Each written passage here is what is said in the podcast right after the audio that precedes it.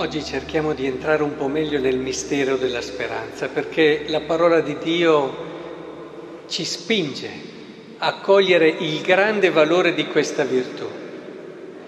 E Charles Peguy, che penso molti di voi conoscano, parlava di tre sorelle, due più grandi e una più piccola in mezzo, che avanzavano e, e sembrava che fossero le due grandi che accompagnavano la più piccola. Ma lui diceva no, è la più piccola che trascina le altre, cioè la fede, la carità e in mezzo c'era la speranza, che a volte viene citata molto meno, viene considerata molto meno, ma alla fine è la speranza che spinge in avanti il cammino dell'uomo che spinge in avanti il nostro percorso. Cosa farebbe la fede senza la speranza? Che carità povera avremmo senza la speranza? Diceva San Giovanni della Croce che la speranza è come un vento che spinge avanti le vele, no? E, le, e queste vele che raccolgono questo vento che spinge avanti la barca. Quindi è importante la speranza, dobbiamo comprendere sempre di più il ruolo decisivo che la speranza ha. E allora lasciamoci un po' guidare oggi dalle letture. E il granello di senape. Il granello di senape è un qualcosa di microscopico, piccolissimo, penso che lo conosciate. Eh, immaginatevi una persona che non sa quello che succede. Prende questo piccolo seme, lo pianta, lo semina, ma perché lo fa? Dopo un po' si stancherebbe. Che cos'ha di risultato immediato? Però lui sa che questo piccolo seme, nella pazienza, arriverà ad essere un albero straordinario. E questo chi glielo ha detto? Glielo ha detto l'esperienza, glielo hanno detto le persone che conoscono, lui ha accolto questo e proprio perché ci crede riesce a sopportare questa apparente inconsistenza. Beh, chi l'avrebbe mai detto che in un seme così piccolo e la prima cosa allora che comprendiamo fondamentale della speranza che se noi ci chiudiamo a quello che stiamo facendo adesso, è chiaro che non comprendiamo nulla della verità che quello che oggi stesso stiamo facendo ha dentro di sé.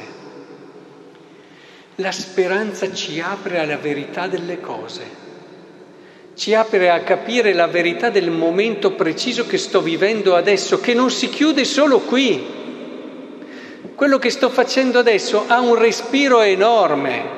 Per questo si parla di visionari che riescono a vedere quello che gli altri non vedono, quello che l'altro sarà. E ci sono visionari di tutti i tipi. Noi parliamo di quei visionari che si chiamano santi, che riescono a cogliere quello che è la verità profonda di quello che stanno vivendo oggi, che è molto più di quello che è chiuso nelle 24 ore. E credo che sia importante avere questa idea della speranza, perché eh, la speranza nel campo spirituale, nel seme abbiamo l'esperienza, abbiamo le conoscenze eh, dell'agricoltura e tutto, ma nel campo spirituale chi è che ci dice che cosa sarà da quello che stiamo facendo? Qual è l'anima della speranza? È la promessa di Dio. È la promessa di Dio. La promessa di Dio ci aiuta a comprendere il senso profondo di ciò che stiamo facendo adesso, che può sembrare piccolissimo, magari consumato in una stanza dove ti metti lì, fai un servizio umile, fai una preghiera semplice, ma tu nella promessa di Dio sai che questa cosa così semplice e piccola un giorno sarà un albero immenso. Questa è la speranza. E la promessa di Dio rende bello, vivo, vero tutto quello che facciamo oggi. La speranza non è assolutamente un oppio dei popoli, eh? perché la religione veniva vista così dagli atei e spesso la speranza viene vista come una consolazione per riuscire a sopportare una situazione dura e difficile. No, la speranza entra di prepotenza nell'oggi, non è un raccontarsela e dà un'energia rinnovata a tutto quello che facciamo perché ci fa capire la verità. Qual è la verità di quel seme lì, che sarà un albero? Qual è la verità di quella piccola cosa, di quel gesto semplice, umile e nascosto che stai facendo? Eh? È quell'immensa costruzione del regno di Dio, della civiltà, dell'amore, che è il desiderio più grande di un uomo di fede. Capite allora che è importante che cogliamo il valore grande della speranza. Io vi chiedo, ma qual è la promessa di Dio che è nel vostro cuore? Qual è quella promessa di Dio che ogni giorno vi aiuta ad alzarvi, che vi guida, che vi ispira, che vi rinnova? Guardate che questo è il tesoro più grande che avete. Guai a non avere una promessa di Dio che ogni giorno ci risorge per certi aspetti, ci rinnova. Date tempo perché nella preghiera ci sono tanti motivi per cui si può pregare, ma uno dei più importanti è ravvivare la promessa di Dio nel mio cuore, perché allora avrò la speranza, allora avrò quella vela, quel vento forte che mi spinge avanti.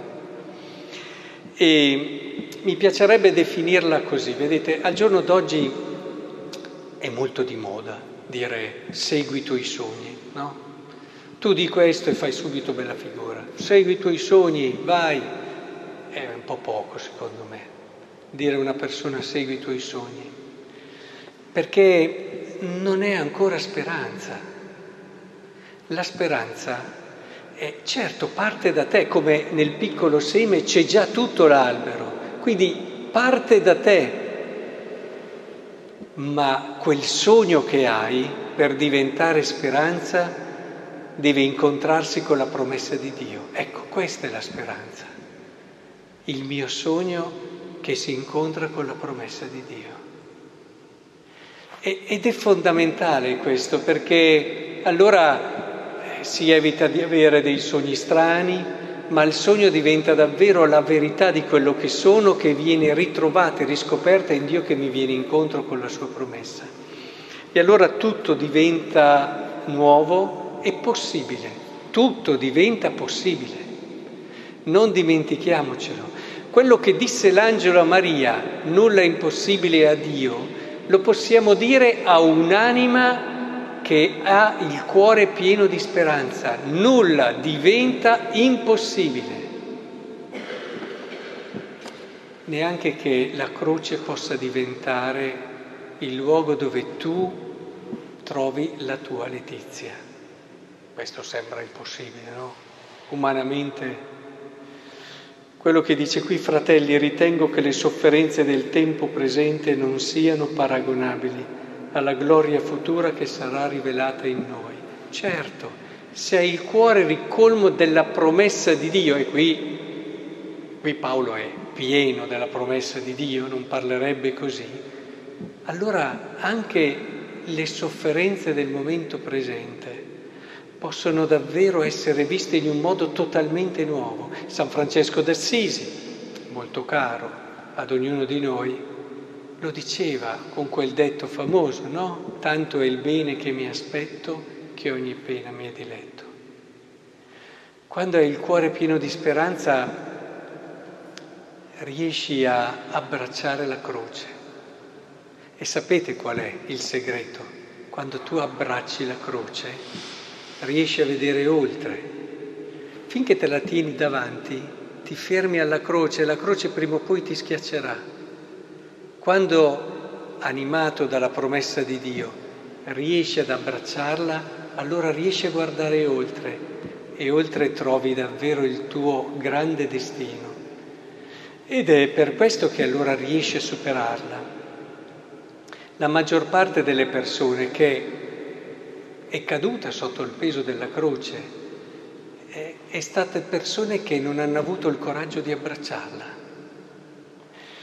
Abbiate questo respiro, ma questo coraggio lo sia solo se si ha il cuore colmo della promessa di Dio. Quindi davvero chiediamo al Signore di riempire il nostro cuore di speranza. Non ci fermerà più nulla. Neanche le cose che umanamente fermano tutti. Non ci potrà fermare più nulla, perché nella promessa di Dio tutto è possibile.